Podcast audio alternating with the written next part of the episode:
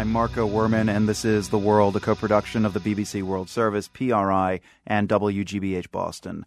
Life has never been pleasant for the prisoners held by the U.S. in Guantanamo Bay, Cuba, but lately things have gotten especially bad. I'm talking specifically about the inmates in Camp 6. These are the low risk cooperative detainees held in a communal camp. Last month, they began a hunger strike, apparently to protest aggressive searches of their Qurans. Guards at Guantanamo deny the holy books were mishandled.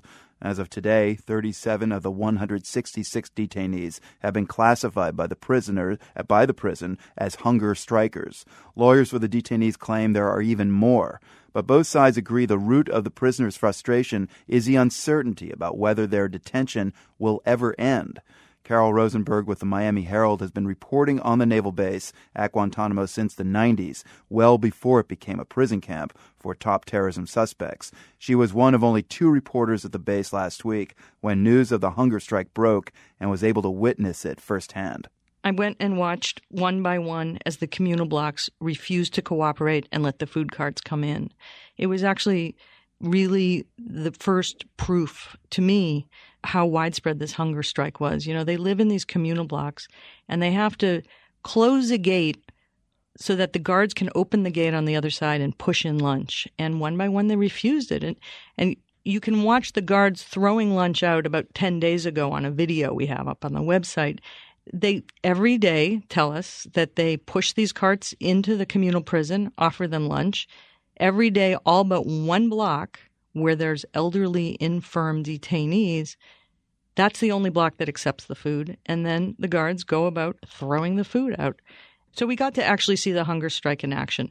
More and more of the detainees are now being held in a maximum security single cell kind of solitary arrangement. They can recreate together. They get moved by guards into a recreation yard, but they're living alone in cells, which was considered the punishment blocks in the past.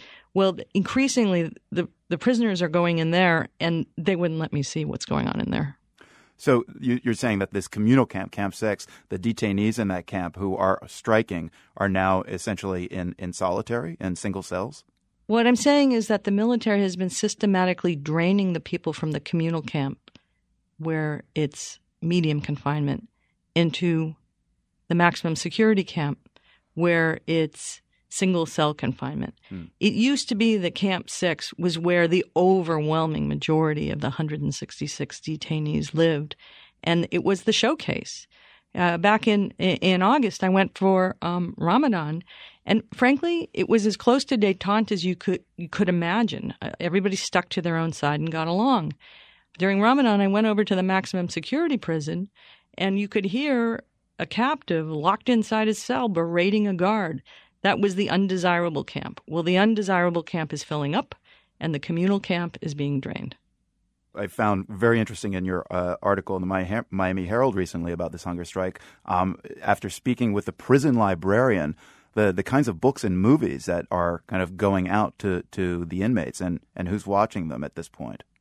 Over at the library, you learn a lot by what's going in and out of the prison. You learn a lot by whether people are reading books, um, whether they're asking for movies. And what the librarian told me as a sign that there's really something wrong going on is the requests have just stopped. Carol, as we said earlier, you were uh, one of two reporters there when the strike broke uh, last week. Uh, why do you think attention on Guantanamo has diminished? Is it just fatigue with what the place symbolizes? Would people rather not know about it? It's been going on for 12 years. The president said he'd close it. It's a stalemate. And what we have in the form of the hunger strike is also a stalemate. I think, you know, sometimes people can't see the solution, so they don't want to hear about the problem.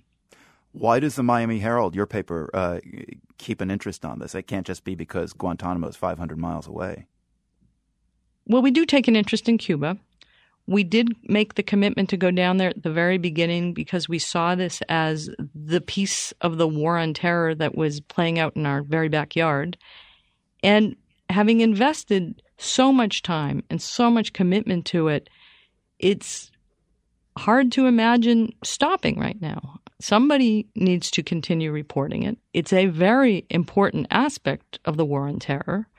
We've left Iraq. We're leaving Afghanistan. And there still are 166 captives at Guantanamo Bay. The story hasn't ended just because people would prefer not to hear about it. Carol Rosenberg with the Miami Herald. Good to talk with you. Thanks. Thank you. You can find that video Carol mentioned along with an extended version of our interview at theworld.org.